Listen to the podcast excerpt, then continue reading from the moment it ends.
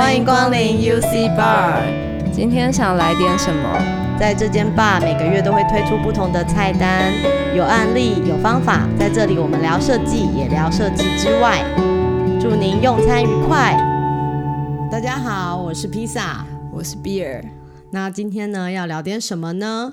今天要聊一些关于用户研究的话题吧。哦，对啊，因为客户其实很常来找我们呢，不会只是因为想要呃做设计的服务，其实很多时候呢也会想要聊聊，就是用户研究它的价值是什么，也希望就是透过用户研究呢，帮他们挖掘到一些可能新的机会点，或者是场景，或者是说服务流程。那今天呢会特别的想请 Beer 跟我们分享，就是用户研究。为设计带来什么样子的价值？嗯，最近的心得是觉得说，呃，设计研究其实也需要被设计。嗯，这句话有点绕口。嗯、我想表达的是说，今天我们应该会因为每个专案的不同，然后去规划出不同的访谈形式。呃，以往我们做用户研究，不是都是把招募条件列好，然后找一批人来访谈吗？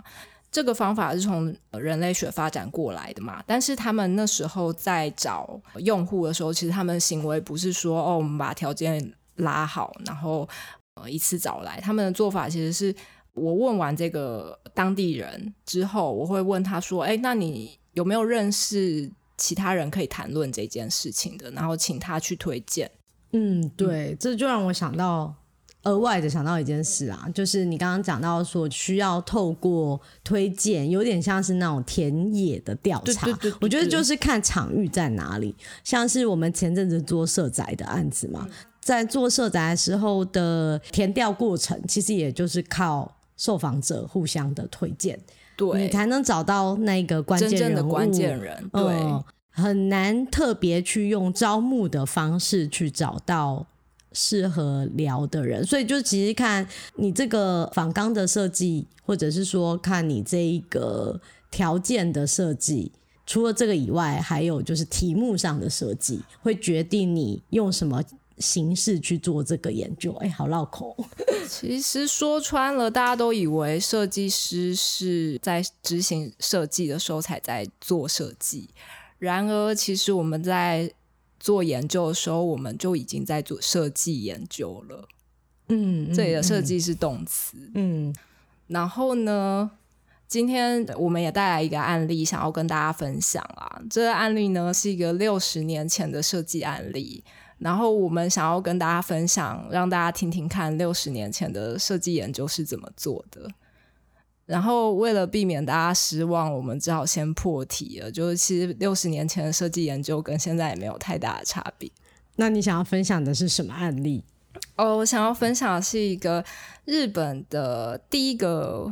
卫生棉品牌，它叫安妮，安妮卫生棉。日本第一个本土卫生棉发明是在什么时候啊？是在六十年前吗？对，它在一九六六零年代，哦、应该说整个历史可以再回溯的更早一点。在一九二零年代，全球第一片卫生棉其实已经出现在美国，是美国的金百利靠得住。对，就是、哦，靠得住是第一个把卫生棉做出来的。对，对，对，那他为他怎么做的？其实他们在一战的时候就发现说，前线的护理人员啊，用了一个材质，就是纤维棉。发现说这个材质非常吸水，在这个材质出现之前，大部分人都是用脱脂棉在就是吸那个月经的嘛。那他们就发现这个材质以后，就把它大量生产。其实他们在那时候，就美国一九二零年在卖这个产品的时候，也不是说一帆风顺推出来大家都买啦。就是月经这个议题呢，美国人也不是大剌剌谈论，所以大家也不太敢去。商店直接购买，当时也不好卖嘛，所以他们就找了那个行销大师来帮他们解决这个问题。那这个广告大师啊叫 Albert，Albert 就想想出来一个方案嘛，他就是发现说大家其实不敢去买，一部分是因为这个产品就是有点太裸露了，所以他想了三个呃想了三件事去解决这件事。首先，他把包装设计得很。白，他不把产品名称直接印在产品上。第二件事是他改变了大家的购买方式，就过去要拿着产品去柜台结账，那他提出了一个方案，就是用自助式的购买，女性可以直接拿一盒，然后钱投进去。那这个钱投进去也非常的关键，它让这个产品的价格设置在五十美分，所以大家就只要投五十美分，也不用找钱就可以赶快闪，就是拿了就闪的概念。嗯。就是因为这样子，所以就在美国大卖。对，就在美国有推广开来，然后也成为美国女性解决月经的一个很常见的手段。哦，所以就是它隔了二十年后才被引到四十年了，哦，四十年超久嘞！他隔了四十年后才被引进到亚洲。可以这样说，没错。当时安妮卫就日本安妮卫生棉还没推出的时候，经济比较许可的女性，她们是有在购买靠得住，就是舶来品嘛。但是呃，因为价格比较高昂，所以它也不是一个非常普遍的解决方案。大部分的女性还是用脱脂棉，嗯、然后塞在塞在阴道，这样、嗯、就有点像我们现在棉条的形式。回到就是安妮卫生棉到底怎么出现的呢？其实可以提一个关键人物，他叫坂井太子，他的身份是一个贵妇。那他当时是在做专利媒合的日本人嘛，就很很喜欢小发明，然后都会申请一些专利。可是这些呃发明人都不知道怎么把这些专利商业化，所以这个太子他其实是在媒合专利人跟商人的。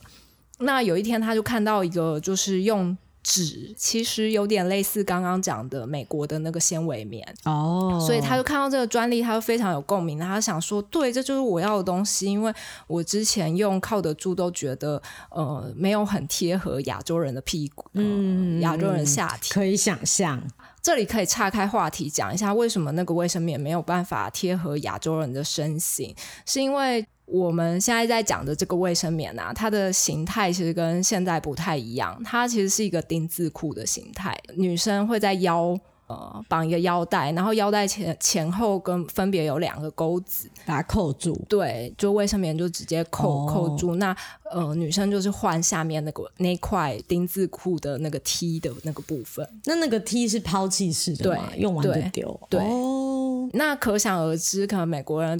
的屁股比较大，所以那一块可能比较长，嗯、那就可能亚洲人穿起来就会朗朗这样子，嗯嗯嗯，所以太子就觉得说日本人需要自己的卫生棉，然后他看到就觉得说，那我不要帮他没合，我要自己来创业。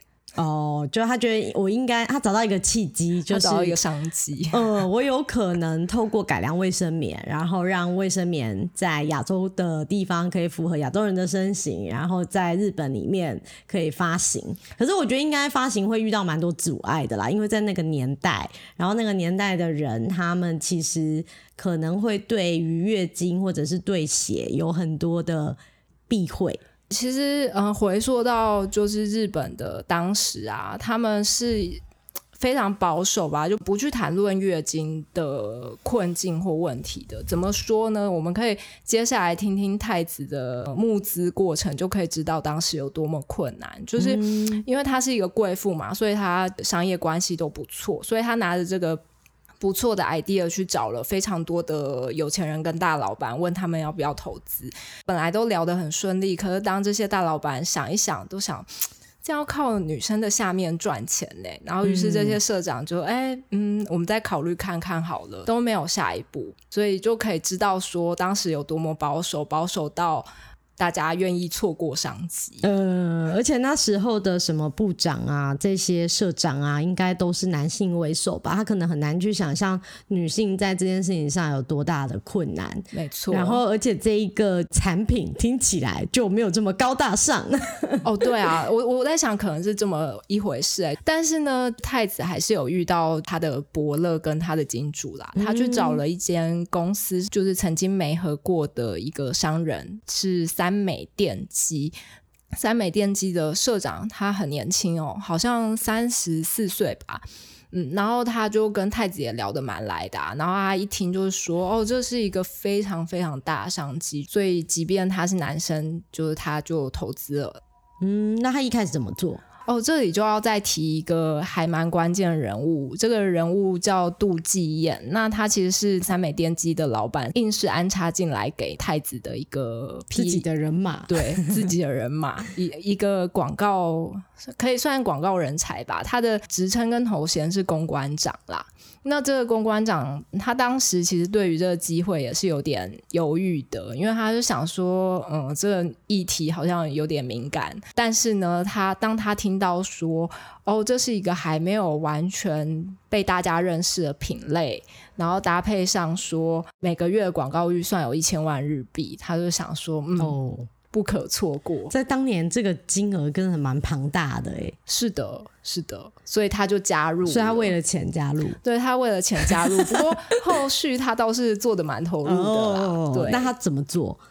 他呢，他就自己开始使用卫生哦，他先让自己有同理心，是的，看他怎么使用。我就说，就是六十年前的设计研究跟现在也没有差多少。对 对，就是他怎么用呢？就当时的女性，我刚说的那个脱脂棉方案啊，大家为了避免血流出来嘛，会穿一个用塑料制成的内裤。这样子就比较不会外露。那这个杜基彦他就穿着这个黑胶裤，在炎热的夏天到处乱走，好恐怖啊！黑胶裤哎，光想就超热超闷。没错，然后他就是穿着它到处乱走之外，他还就是穿着它睡觉。那他的心得就是哇塞，就是女性怎么可以这么苦？对啊，建议所有的男性都去穿看那个黑胶底裤。对。所以他就是从这个同理心开始，因为他是那公关长嘛，就是要负责做广告的人啊，所以他当时真的很疯，他还跑去就是公共厕所捡女性用过的脱脂棉球，不敢相信，太扯了！研究案有需要做成这样子吗？被抓到送，做到送警局？哎、欸，我觉得不一定啊。如果今天是游戏设计接到这样案子，可能也会这么疯吧。应该也是会做这件事吧。嗯嗯嗯，因为他当时是这样，就是他们刚开始都在公司做那个滴水实验呐、啊，哦，他们就把市面上有的生理用品都找来，然后去看吸收力如何。可是杜基燕就觉得说这样做他没有感觉啊，他不知道这件事的全貌到底是怎样，所以他就跑到公厕去。他到公厕的时候他就傻眼了，他说。虽然他已经预设过他会看到怎样的景象，但是他看到的时候还是震惊了，就跟他想的不一样吧？不是纯粹只有红色的鞋，但但我还是必须说，他其实可以找女同事帮他做这件事吧？哦，对哦，他为什么要做的那么疯呢？有没有可能是他自己想进去？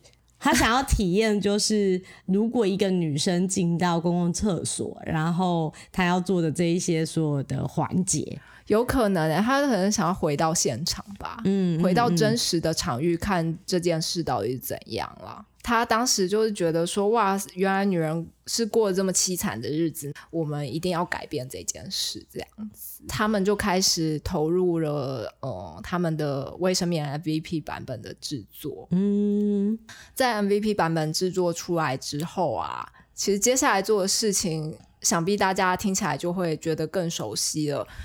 他们就找前后呢，找了大概三百多位的用户去来做测试。他们是先在报纸上刊登广告邀约，募集适合的测试者。选出适合测试者之后，他们会给这些测试者三千块的酬日币酬劳，然后要求他们去安妮公司四次，过程之中要去填写问卷。那当然还有一个非常重要的一环，就是跟太子对谈，去给出一些产品反馈。跟一些对于产品本身的想法，很认真呢，是一个超级认真的研究。呃，他们的设计研究呢，其实深刻的影响了他们接下来的呃，无论是产品开发、产品包装啊，或者是产品在销售过程中所打的卖点。那我觉得可以跟大家分享一下，我自己是觉得这是一个超级完整的设计研究专案啦。嗯，就首先有一个点，就刚刚在讲那个黑胶底裤啊。它其实是一个问题很大的东西，因为它洗几次之后，那个胶会开始老化，然后就会黏黏的，变很恶心。另外一方面是，就那个杜基燕也提到了嘛，就是它透气性很差，所以就是屁股会 长疹子之类的，哦，很不舒服。对，那他就觉得说，哎，假设我们做了一个超级好的产品，可是大家还是继续穿着这个黑胶底裤的话，不是就是大家无法理体会到这个产品的好吗？所以他们就发发明了一个裤子，呃，我们可以暂且叫它网裤。为什么呢？因为它是用那个当时护法用的法网去做出来的，因为他们是希望那个东西可以贴合在屁股上面。对，所以那他们想要选择一个更透气的材材质，所以后来他们这个网裤其实是跟他们的产品就捆绑销售。哦，所以它就是。这一个卫生棉本身会垫在网裤上面，对。然后你穿的时候就是穿那个网裤，但是呃要换的时候就把卫生棉抽出来换就好了。对，是的，这所以这是呃影响了他们新产品开发嘛。那另外一部分是他们在访谈的时候发现了一个蛮重要的洞察，就是他们发现说经血量其实每个人都不太一样，之外呢，月经来的不同天。呃，经血量也会随随之变化，所以他们在包装上有一个很大的决策，就是他们本来就已经打算好说一包卫生棉是十二入，不过他们听到就是女性给的反馈以后，他们做了一个调整，就是他们十二入里头有六片是大是厚的，另外六片就是薄跟小的，就一个综合包的概念，等于说你可能第一次购买。那你可以多种体验嘛，然后自己去调配这样子，可以在你的这整个月经的流程里面，你就用这一包就够了，这个综合包就可以了。对，然后另外一个部分就是他们也也收到用户的反馈，是说他们期待啊，这个东西包装越小越好，我在外面才能不尴尬的拿出来拿到厕所去。嗯，然后还有另外一个我觉得也很厉害的洞察，就是当时大家会希望说这个东西撕开。最好没有太多的声音，然哦，才不会尴尬。这一点也很日本人呢。对，而且这一点我觉得好像真的要做用户研究才会想到，哎，对啊，就对一个男性或者是对于一个没没有正在用卫生棉的人，其实不太容易想到这件事情。是，嗯。因为毕竟是杜基燕为出发的一个用户研究嘛，所以他们呃这个访谈很重要的一个点就是整理了产品的销售卖点。那这个卖点就当呃其实有不少啦，然后但有一个点我觉得蛮值得一提的，他们特别强调说这个东西很小，所以我可以跟口红摆在一起不会尴尬。嗯，对，所以等于它是。透过了用户研究，帮用户想了一个这个产品的使用场景，其实跟我们现在也蛮像的。如果我们想要为这个产品落地的时候，我们一定会先帮他找到他什么时候要备用。那怎么用？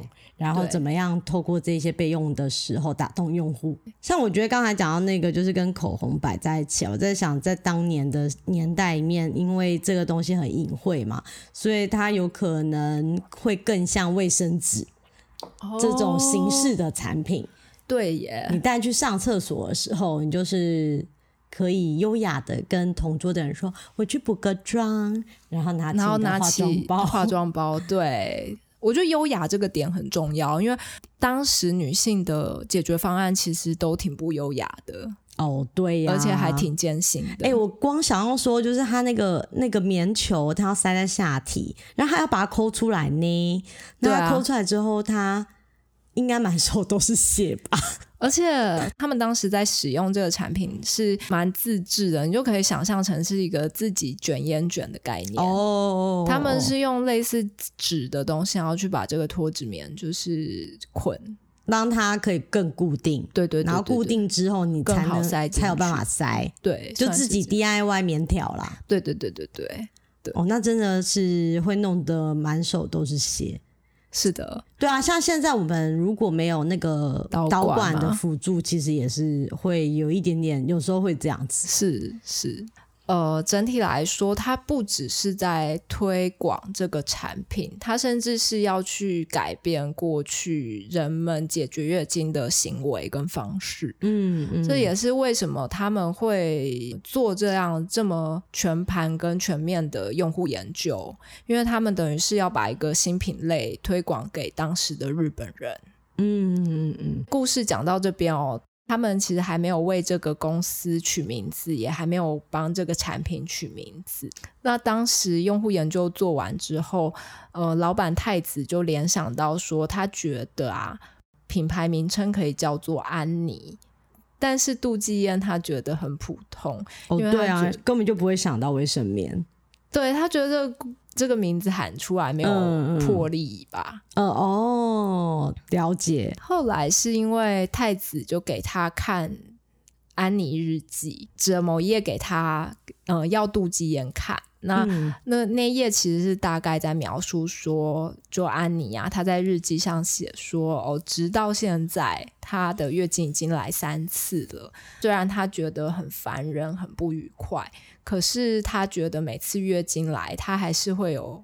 这么一点点期待，跟一个自己拥有甜蜜的秘密的感觉。嗯，那杜继艳其实看完以后就蛮有共鸣跟震惊的吧，因为他觉得过去的日本史对月经的态度整个都是很阴沉的。嗯嗯，那他看到外国著作这个安妮呀、啊，他对月经是这么积极正面，然后开朗，他就觉得说这个态度才是他们想要鼓励跟推广。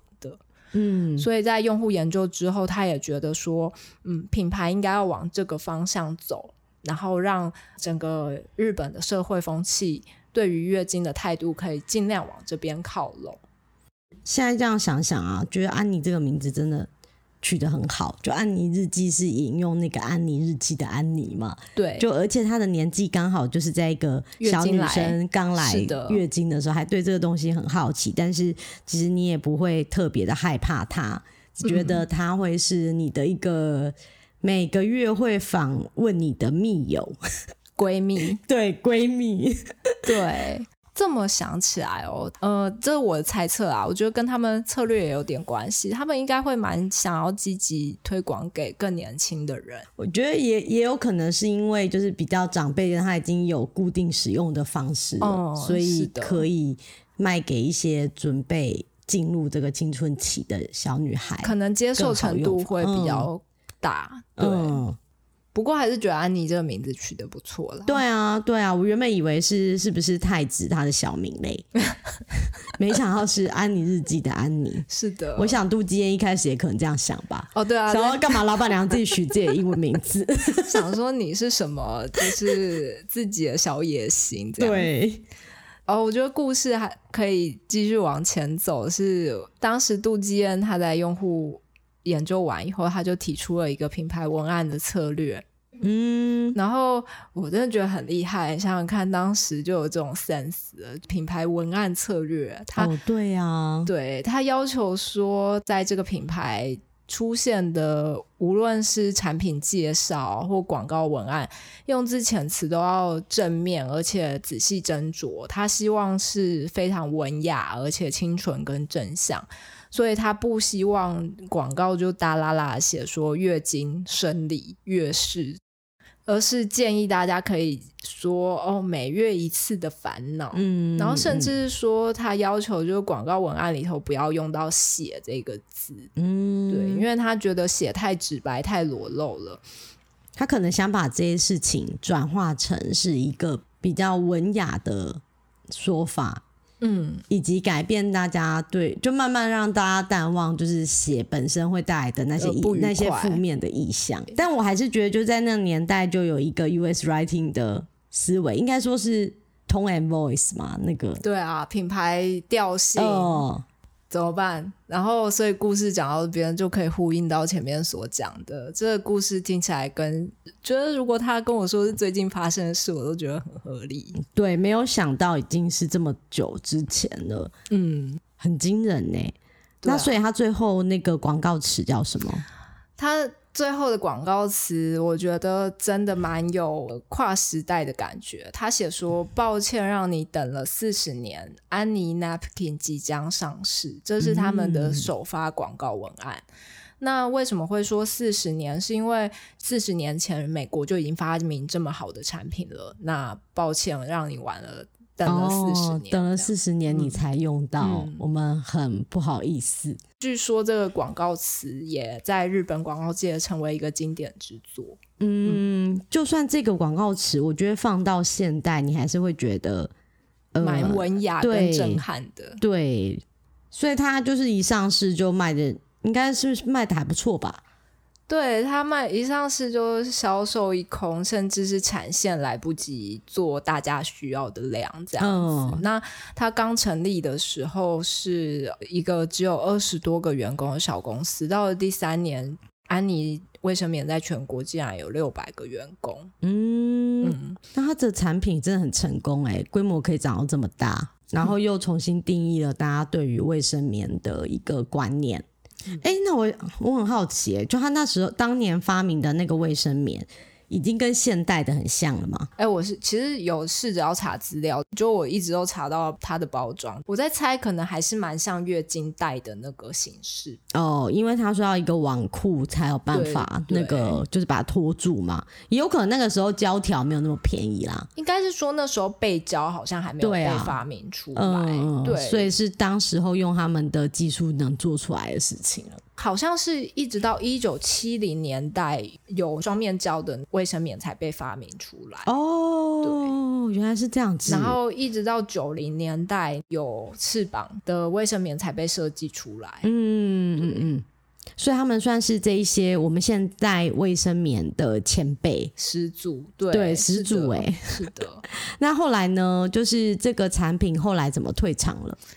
产品没有退场啊，但是品牌退场了。嗯、就是当时呢，嗯，该怎么说？这个卫生棉技术可能也不是真的这么难，以至于它没有护城河，所以一上市就很快就出现了很多的竞争对手了。嗯，我在猜，当时的竞争对手可能都没有像他们那么会做品牌。安妮还是在市占率上是最高的。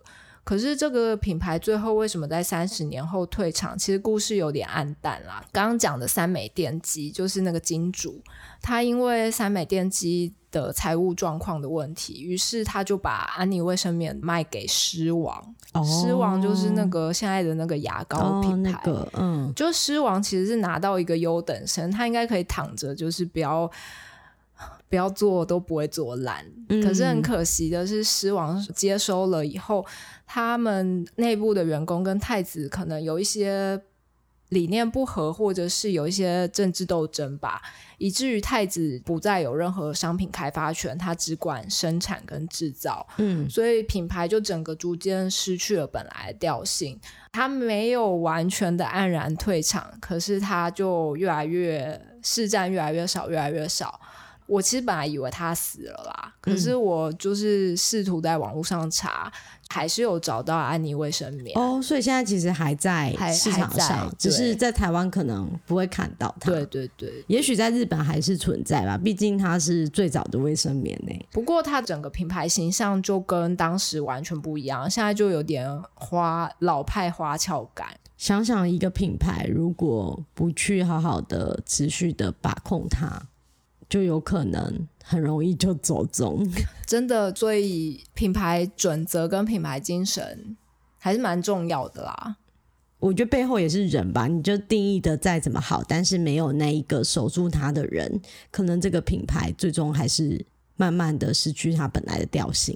这么说起来，题外话是，我觉得不少品牌的确都有创始人的影子在里头。嗯，就像这个安妮卫生棉，它的确也跟太子的形象有点接近接近。就太子就是一个不不食人间烟火的贵妇，嗯，然后他也的确跟那个其他竞争者商商战上的男子不太一样，他的理念跟理想就不是赚钱，而是给女性一个最佳解决方案。嗯嗯嗯。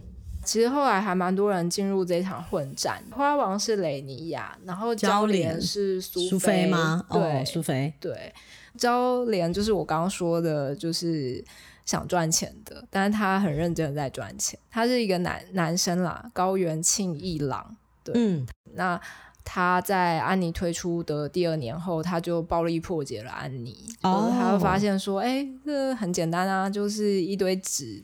切成一样形状粘在一起就好啦。嗯，对。哦，不过值得一提的是，高原他其实也跟杜基言一样啦，他也把自己的卫生棉沾水以后垫在屁股上睡觉，来测试自己的产品是否可以达到舒适性，这样子。所以同理心真的很重要 啊！我在想说，假设你对产品有爱，你的开发形式的确会是这样。嗯嗯，对，你就会围绕着用户去想，就是使用它的人到底感受是什么？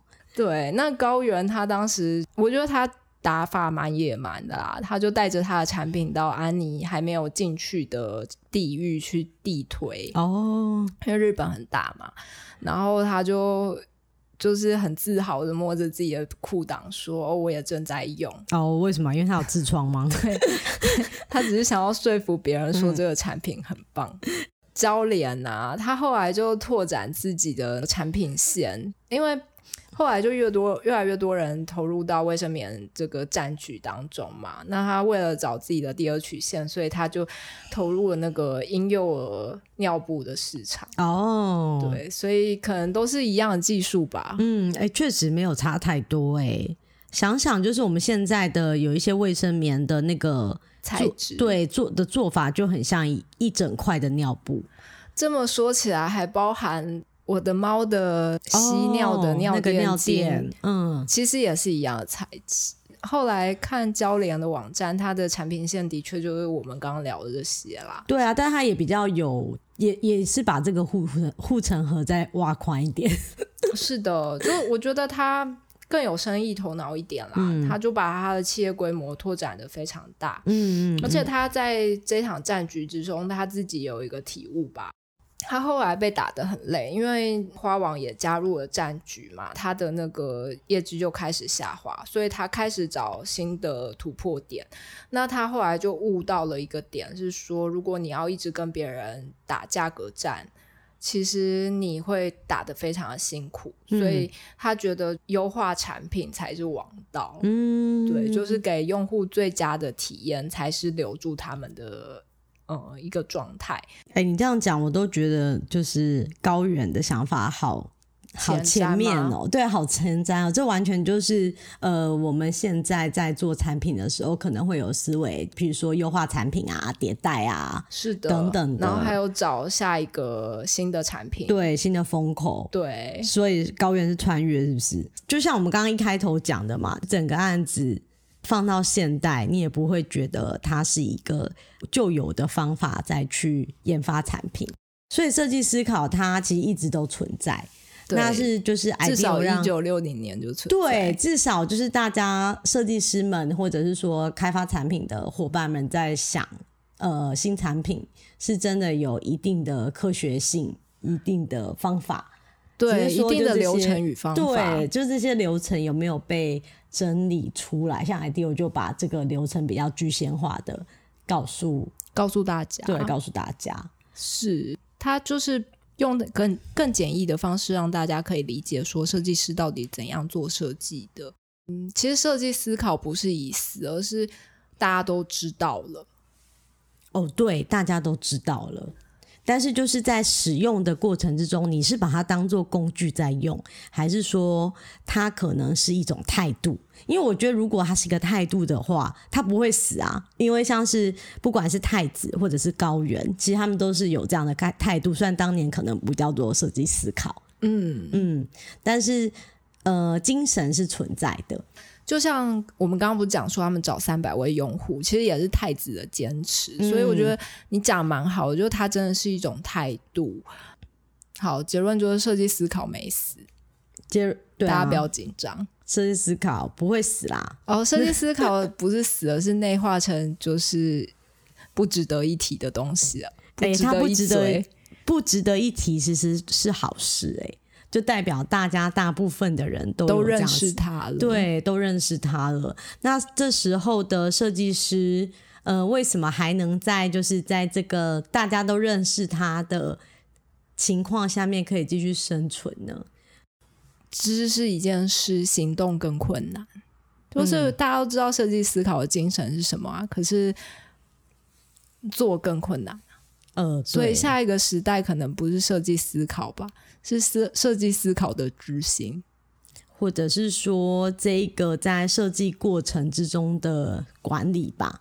嗯，就是你怎么样有效的去推动这件事，然后怎么样子引领这个产品走到一个对的方向，因为产品永远不会结束嘛。